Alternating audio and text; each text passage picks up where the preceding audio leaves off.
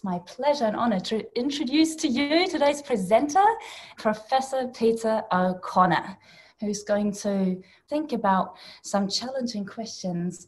Are terrorist monsters or are they ordinary people? Kia ora, Moy, and ngā mihi nui a koutou. You know, Moy, I had a nightmare the other night and I woke to my wife just kind of patting my back and I said to her, how did you know I was having a nightmare? And she said, well, I could just feel your body tense. And it was almost like I could feel your heart and, and, and hear it pounding in your chest and your breathing changed.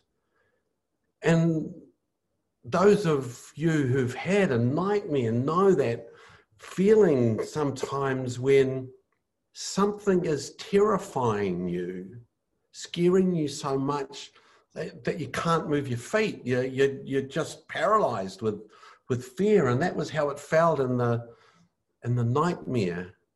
And that when I went to call for help, no sound came.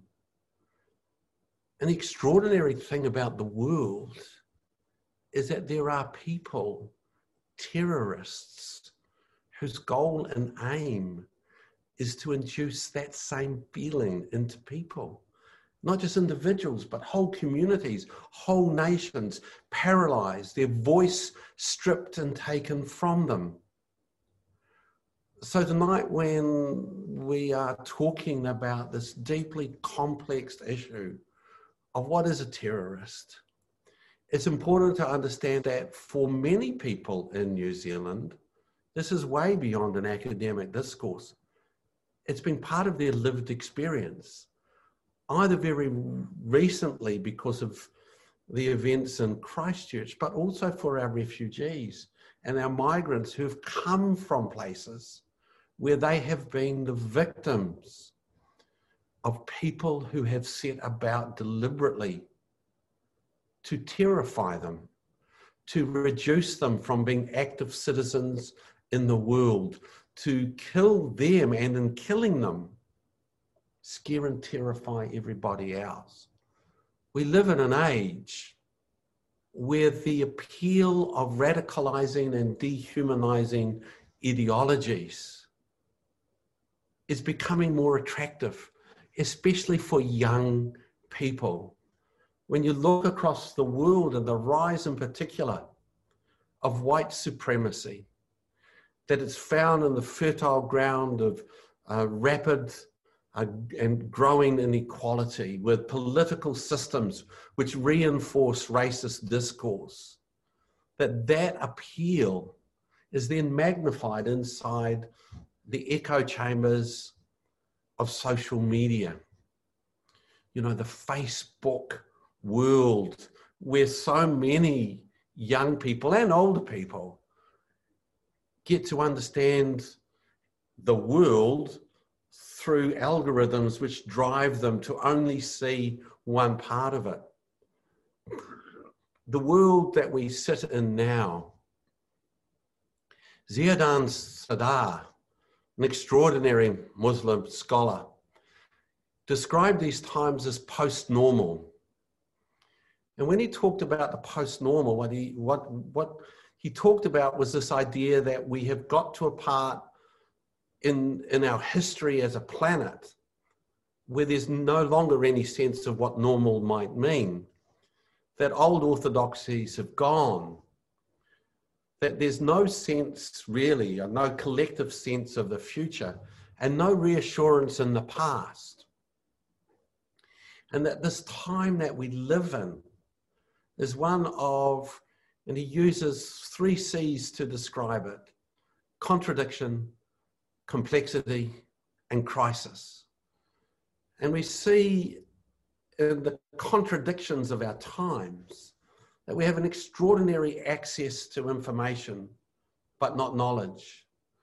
That at the same time as the pandemic has thrown millions into poverty, we've had eight human beings gather up more wealth than over 50% of the rest of the planet. While we have a growing knowledge and understanding of facts, we have alternative facts, other people's facts. That us as people in this post normal world are faced with these contradictions that don't make sense. That in terms of complexity, we have intractable problems. The Middle East is so complex. How do we actually arrive at solutions? How do we find our way out? And as a planet, we live in constant crisis. You know, in January of 2020, I was working in, in, in Australia because the, the continent was literally on fire. The skies of Auckland were black from the smoke. And then we end in, uh, in, a, in a pandemic, the shape and scale of what it's done for human life, for economies, for, for everything, beyond what we might have imagined. And then amongst that, what we've found is people offering cheap, easy answers, the kinds of things which lure people into finding the scapegoat, finding the other to blame for their lack of ability to deal with post normal times of contradiction, of complexity, of seemingly never ending crisis. But you know, we've been here before. You know, not, not quite to the same scale and, and intensity of these post normal times, but I think back to that period after the Second World War where democracies had taken on the evils of Nazism, was confronting the, the ideologies, the dehumanizing ideologies of Stalinism. And what we understood in the global north or in the Western hemisphere was that progressive policies was one way to protect democracy, was one way to answer back to those kind of radicalizing and dehumanizing ideologies. And John Dewey understood that the bulwark, the treasure, was education, that it was a particular kind of education that ensured that democracy could be uh, protected. It was part of, as I said, a whole range of progressive policies. So what we, we knew was so that people wouldn't be attracted to those kinds of ways of thinking, you work really hard around wealth inequality. And so we had progressive tax systems, which actually put the burden on the wealthy. That we understood that having a stake in a democracy which was centered around home ownership for many was vital, was important. That you worked against communities which had intergenerational cultures of despair. And perhaps where we find now in post normal times a readiness and a willingness to blame the others for where we've ended up. So, you know, the, the, the distress that I feel sometimes deep in my bones, that the displaced, the refugees of this world who are the victims of terrorism are so casually by leaders of you know, former presidents of the United States labeled as terrorists, as threats to democracy when in fact they are the victims of, and that people of colour in particular have suffered under the weight and the burden of systemic racism and increasingly are threatened by the rise of white supremacy across the world because it finds its home in post normal times. Dewey understood that the kind of education that was needed in schools to address these issues needed to have it at heart the arts, which is why I guess, Moy, we're doing this presentation from the Centre for Arts and Social Transformation. There's a long history which understands that the arts in particular, have a role in changing the world to be a more just, fair, equitable place. And that there's a long tradition and history of how the arts can manage that in schools. You know, we can talk at this high level for a while more, but what I thought I'd do is just to give an example of what that might look like in a school. I've been teaching about terrorism for coming up 20 years. And I've been using a really simple story Billy Goat's Gruff. Now, Billy Goat's Gruff, there's a monster, a troll, who sits under a bridge, and his job, his mission in life is to scare uh, living daylights out of goats who walk trick trot, actually, trick trot across the bridge. What if we played inside that story and began to think about why there's somebody who sits underneath a bridge? What's led him to be there? How might you open that up through theatre, through dance, through movement, through the story itself, for children to begin to think about what it is to see trolls perhaps as not too different to themselves, but they've got somewhere else because of all the kinds of things which take people to sit under bridges to scare those who would cross that bridge. So, the sense that I have about the possibilities of the arts is that story, in that sense, has always been about how we learn the moral values of the world.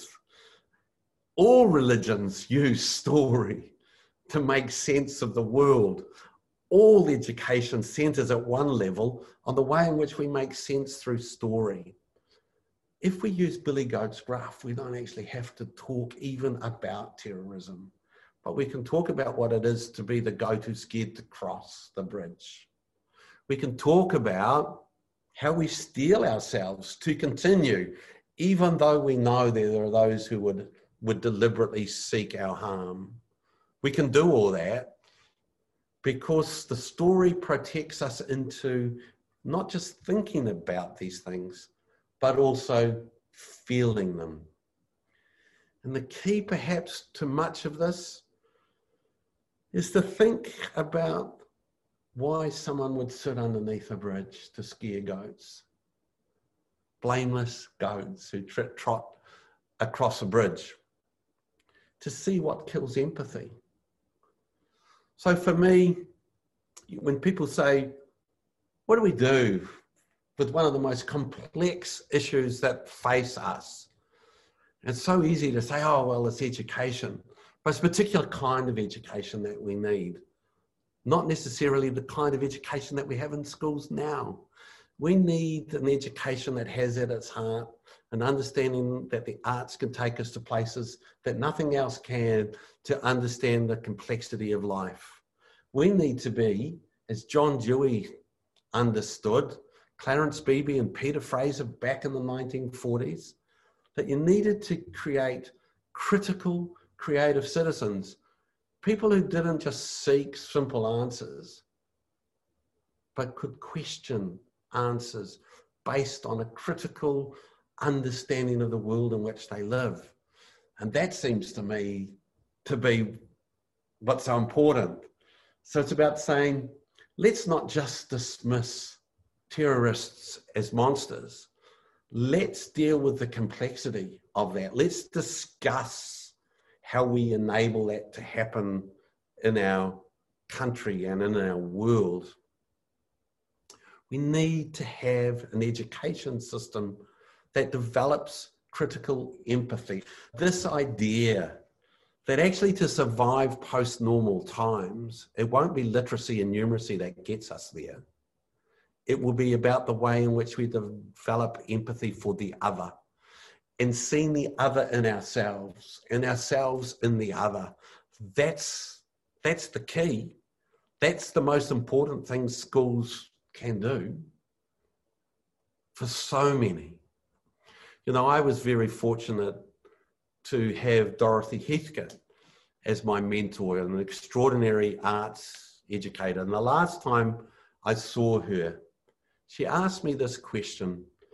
She knew I was still working in education in New Zealand, and she said, So, Peter, in New Zealand schools, do children do things that matter?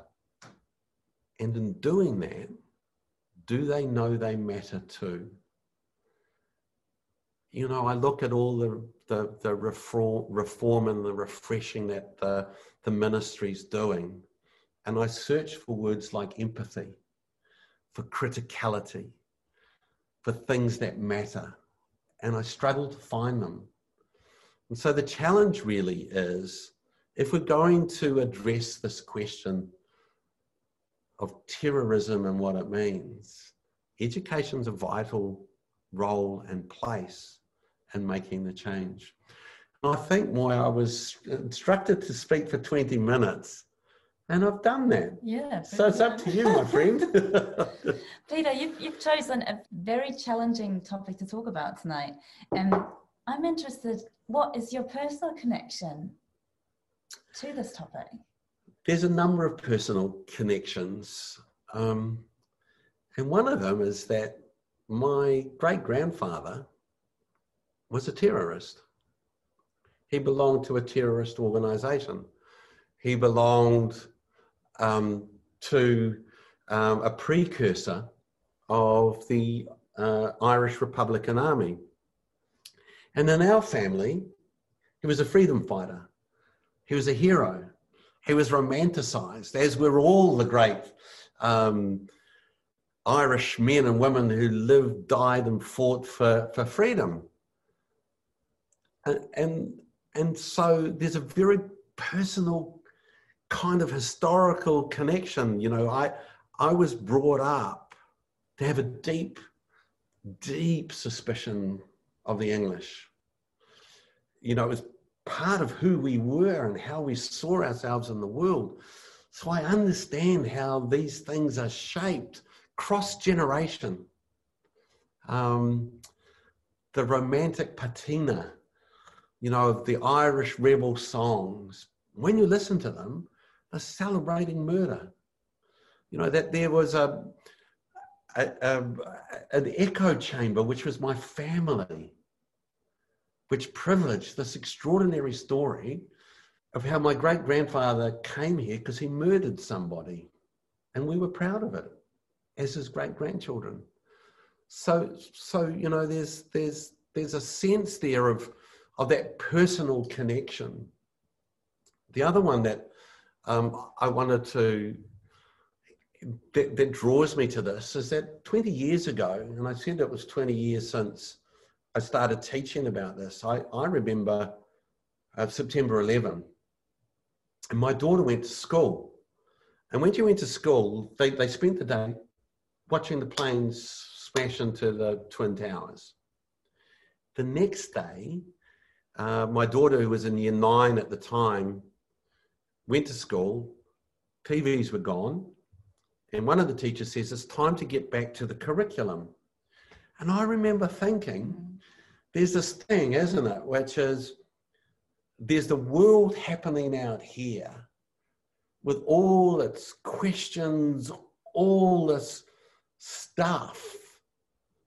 And I don't know if it's, it's not necessarily appropriate that they dealt with that the next day, but they never dealt with it.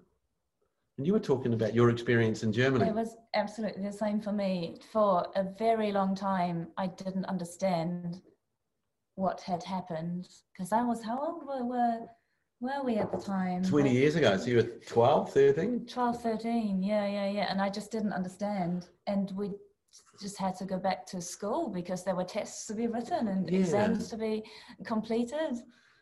And so, you know, sometimes, sometimes there's this feeling of real, genuine understanding of the world happens in those kinds of moments where we can talk about so much.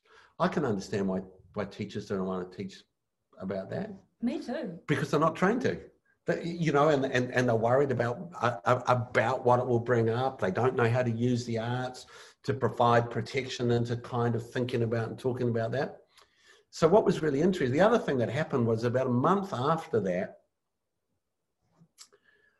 there were ter- I, uh, there, in Afghanistan. I understood that terrorists went to terrorist training camps. They went to terrorist schools where they learnt to be terrorists. And I thought if you can learn that, you can unlearn, you can deconstruct it as well. So I was really interested in that. You know, the, the, the, the thing about Christchurch and the and the and the and the terror attacks, and I was thinking I didn't don't really want to talk too much about that tonight, but there were children who were locked down in Christchurch for hours under desks. And when schools reopened on Monday, many of them went back as if nothing had happened, nothing had changed. And I wonder, what have we done? What are we doing? Where are the units of work? Where are the ways in which we are helping young people to make sense of this part of who we are as a nation? You know, this is who we are as New Zealand. This happened in New Zealand. This is, you know, this happened because of who we are. And how do we teach that? How do we begin to find ways for for young ones to understand that? So that's that's the personal connection. But I wanted to ask you this question, Moy, if I oh. could. You know, I asked a number of people to, to yeah. do your role. Okay. And they all said no. Mm. So why do you think they said no? Why didn't they want to join tonight to talk about this? There might be a fear of simplifying matters. And then the simplifying being misinterpreted. Absolutely, absolutely. So you know, I mean, it's been really, it's been a really interesting experience. You know, and I did a similar talk to this uh, a, a, number of years ago, and, and talked even more about my great grandfather then, because I was actually in the bar that he yeah. washed up to in, in, in, in New Zealand. But um, doing a Google search around this and, and, and wondering who's watching you doing the Google search, kind of talking about things. And this is a problem with I think that we have as a as a as a as a country. We find it really difficult to talk about really difficult things, mm. and we push it away. You know, and we find that really difficult in classrooms and schools.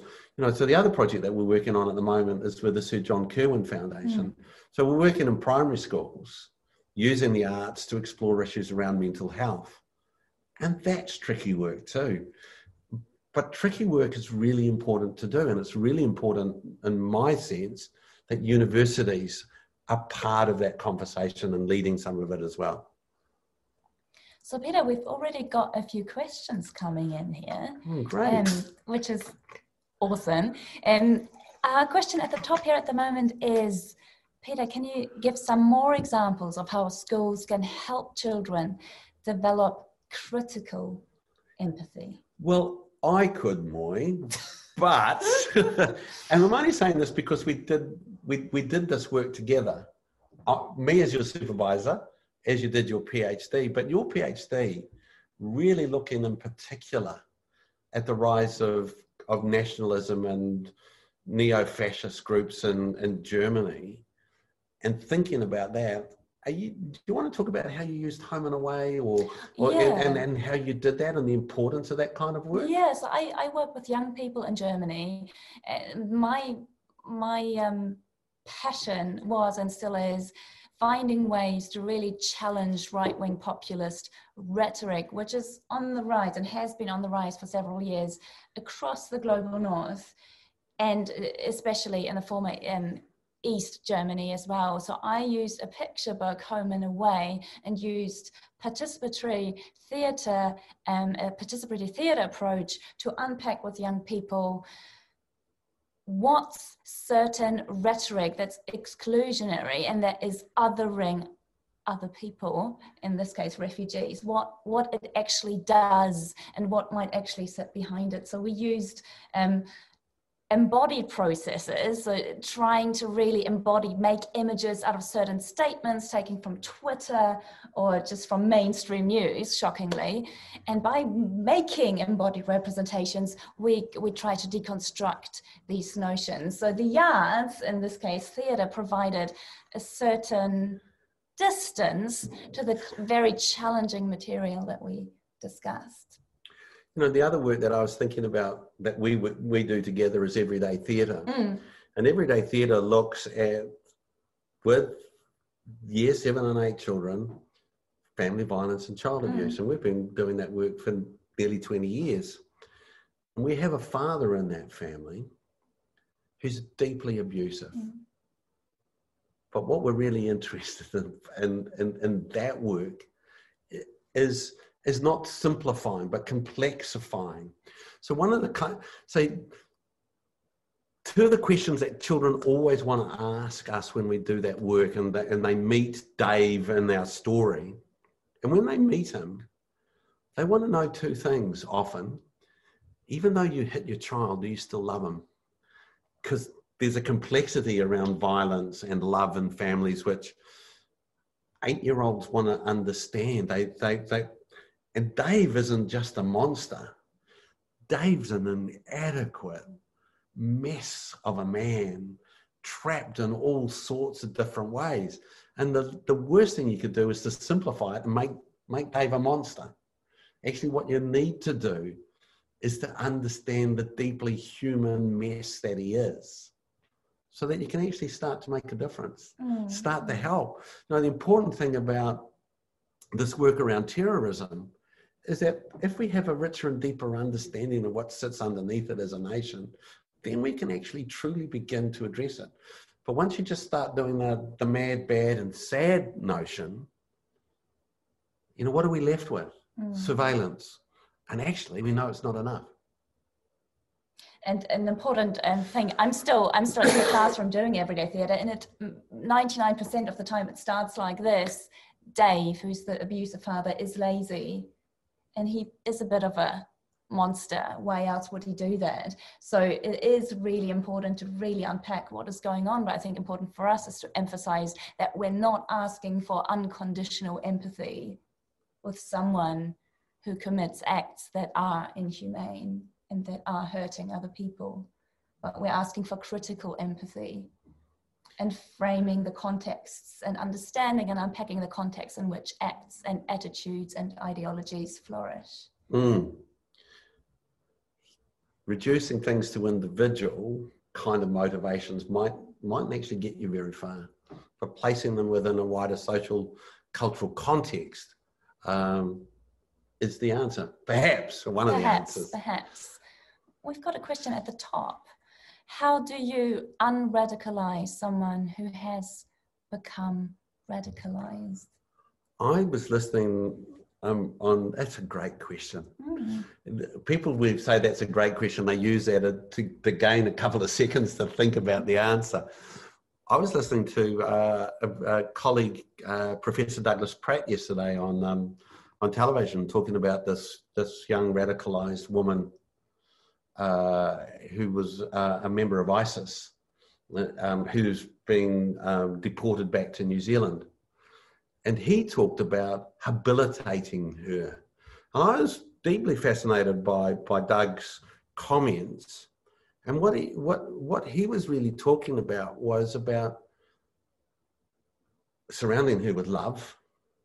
Uh, the great tenets of the Muslim faith is one of love and forgiveness and that she would need to, to connect to that part of her faith, and that she would do that by building relationships and networks in when she came home, and the, the importance of that. It's not about a deprogramming program, but it's back to it's it's really about back to progressive politics, which is around how do you feel like you have a stake, that you have a place, that you have you have something which belongs to you as a citizen of the state in which you live.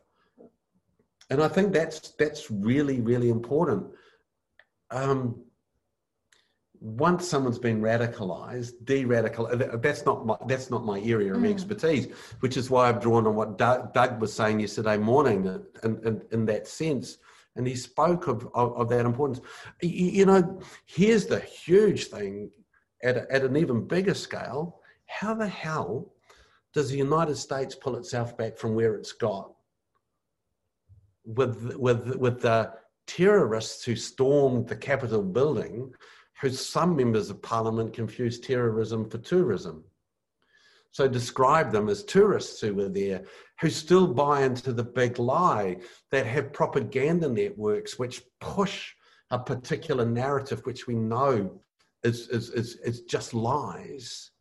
And that, that, that, that, you know, how, how you de radicalize 40, you know, whatever percentage of the American population now doesn't believe in democracy, is willing to, to storm the very bedrock of it.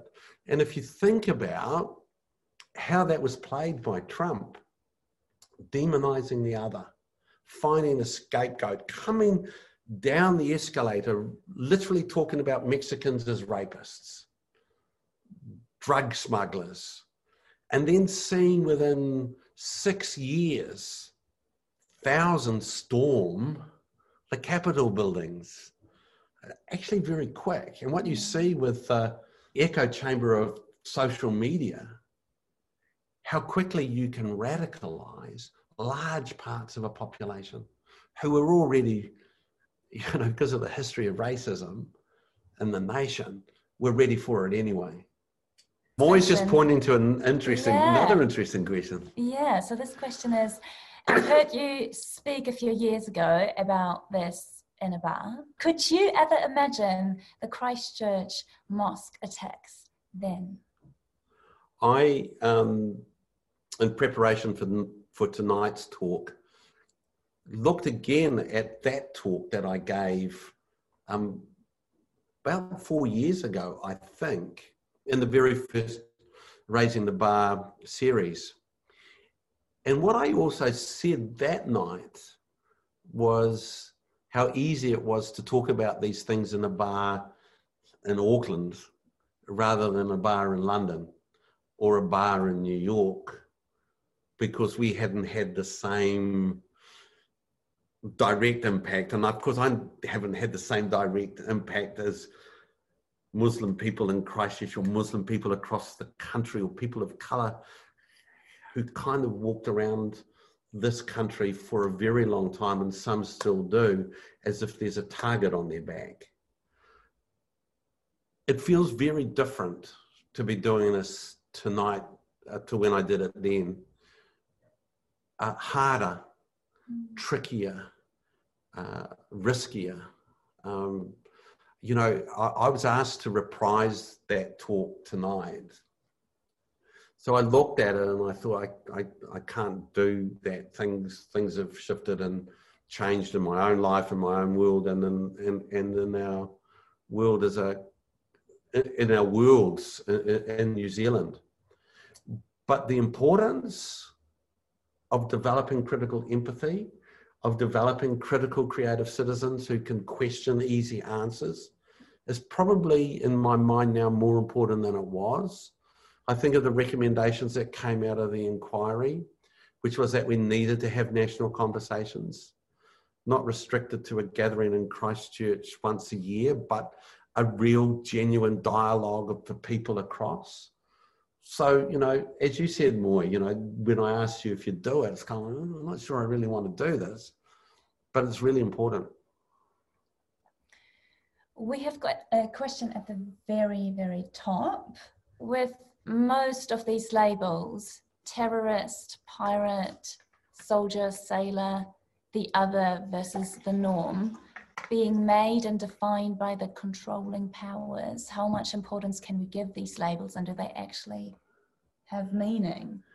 It's a tricky question. It is a tricky question. I, I think labels often mean labels often labels obviously mean different things to different people but labels often are, are, very important to to individuals i i have particular labels for myself father grandfather husband um, friend, all sorts of roles that I play in, in, in my life. If I think of my great grandfather, we labeled him mm-hmm. freedom fighter. It's taken a long time for me to come to a sense that he was that plus something else. And I'm still working on the complexity of that and why it was so important for my father that he clung on to the romantic notion of that label freedom fighter, an Irishman who gave everything for Ireland. So, you know, it's, it's, it's tricky, isn't it? It is tricky. But I guess when we think back to our work in everyday theatre where there's abuse going on, we talk a lot with the children about the importance of naming abuse as abuse and maybe we can think about the importance of naming acts of inhumanity or terror as acts of inhumanity mm. or terror. You, you, know, you know, Paulo Freire says, you know, to change the world, first you have to name the world. Mm. Um, and, and I think there's a truth to that as well. We need to find the right names for the things that have happened.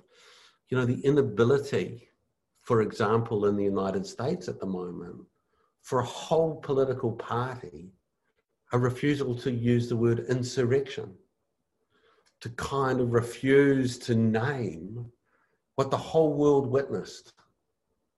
And if you can't name it, you can't address it, you can't change it. And the refusal, you know, you know, the refusal of schools to, to kind of get into the mess of this just leaves kids wandering in the dark. We have a question. The story of colonization informs social transformation in New Zealand. Some might suggest those who came to own New Zealand were terrorists. Did Victorians become trolls? How can Te Tiriti Waitangi partnership be a vehicle of inclusion for positive social transformation in 2021? Well, I have done the troll drama on Marae with largely Maori participants in the drama, adults. And the questions that Eric is asking are the questions that we asked ourselves as well.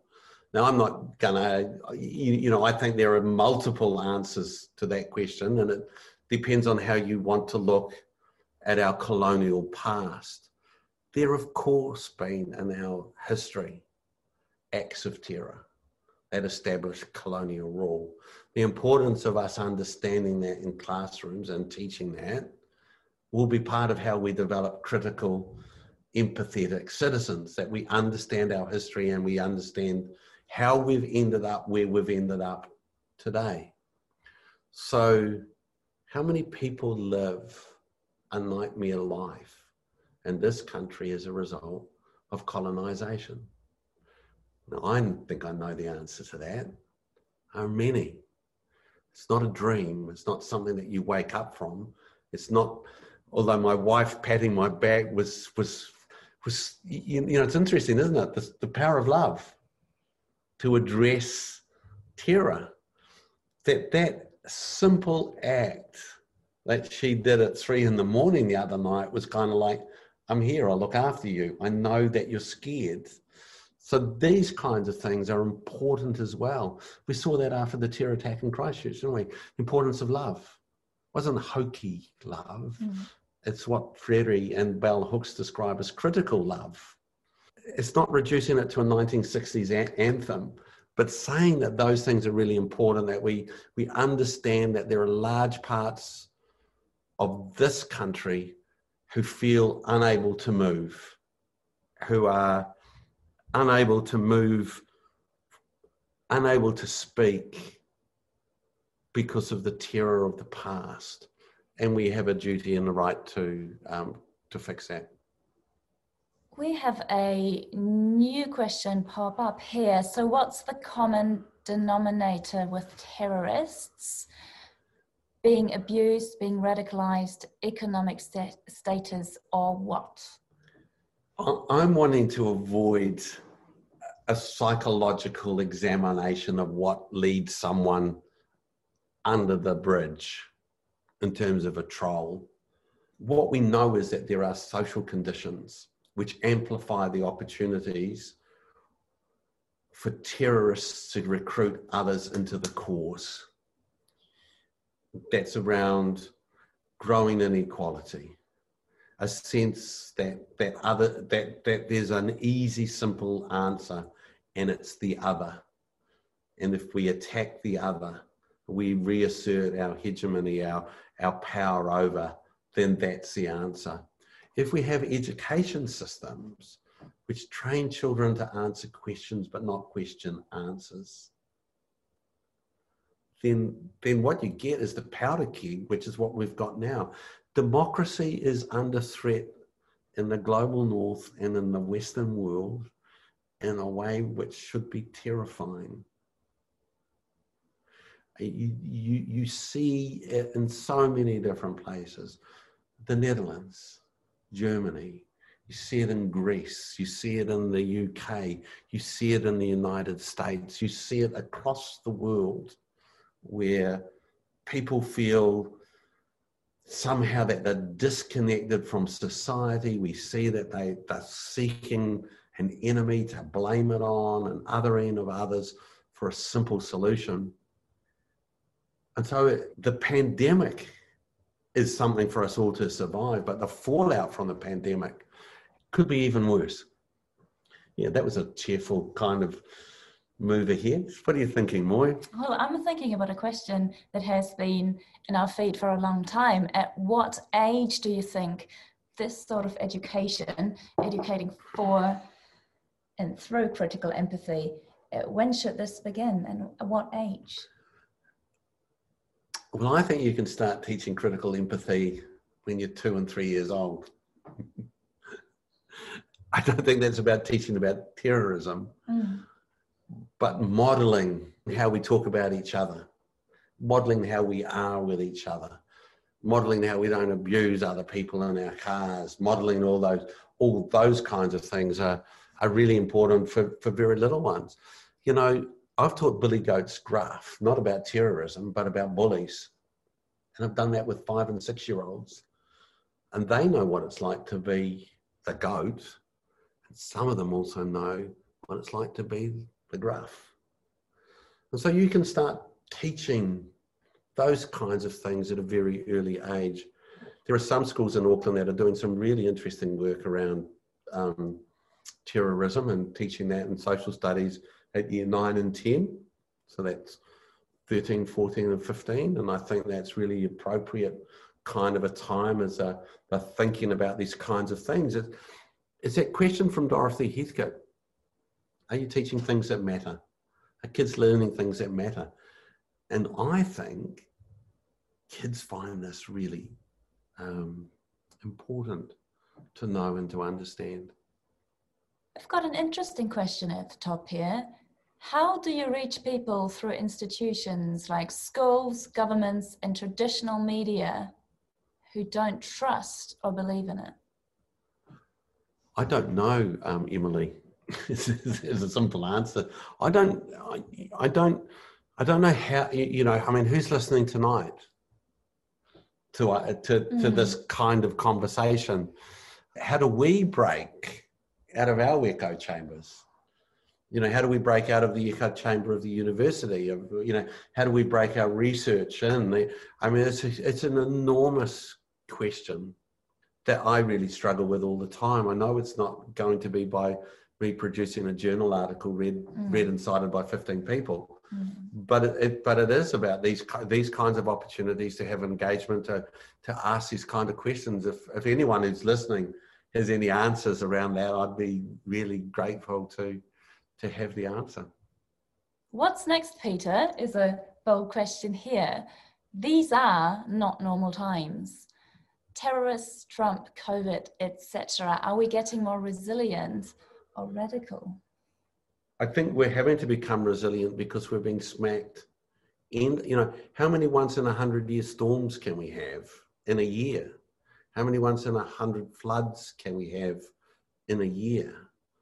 How many assaults on common decency can we see by the world's leaders? All, all those kinds of things lead us to a heightened anxiety internationally which which which is part of the post-normal kind of condition that we sit ourselves in, trapped between, unsure of any future. You know, schools are supposed to be futures focused. It's kind of the big thing that was supposed to be sitting under there.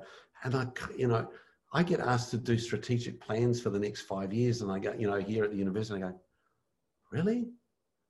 I'm not even sure of the next six months. Mm. So yeah, I, I mean, the, uh, those things become really difficult for people.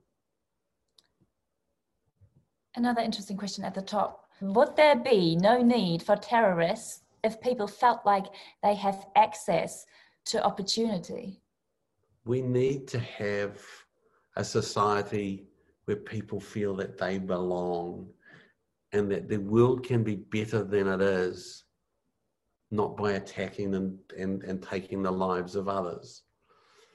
So, without reducing it to a simple answer, because it's mm. more complex than that, the business of how people see possibility in their lives. You know, lots of studies on on on you know the the Trump mob. They feel that they got left behind. You know, it's that white poor section, and they looked and they blamed it on a black president who they didn't ever accept was American. They blamed it on Mexicans. They blamed it on refugees. They blamed it on, they blamed it on, they blamed it on because it was impossible to see any opportunity in their lives. So it's obviously an important part, it would seem to me, to how we end up where we end up. And the importance about schools then? Yeah. Schools need to see, kids in schools need to see that they have opportunity. They need to see that that that the world, their world, and the worlds of others could get better.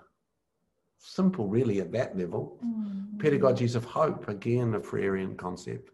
Peter, do you have any advice on where teachers can start or resources? How can teachers connect with your centre or your work?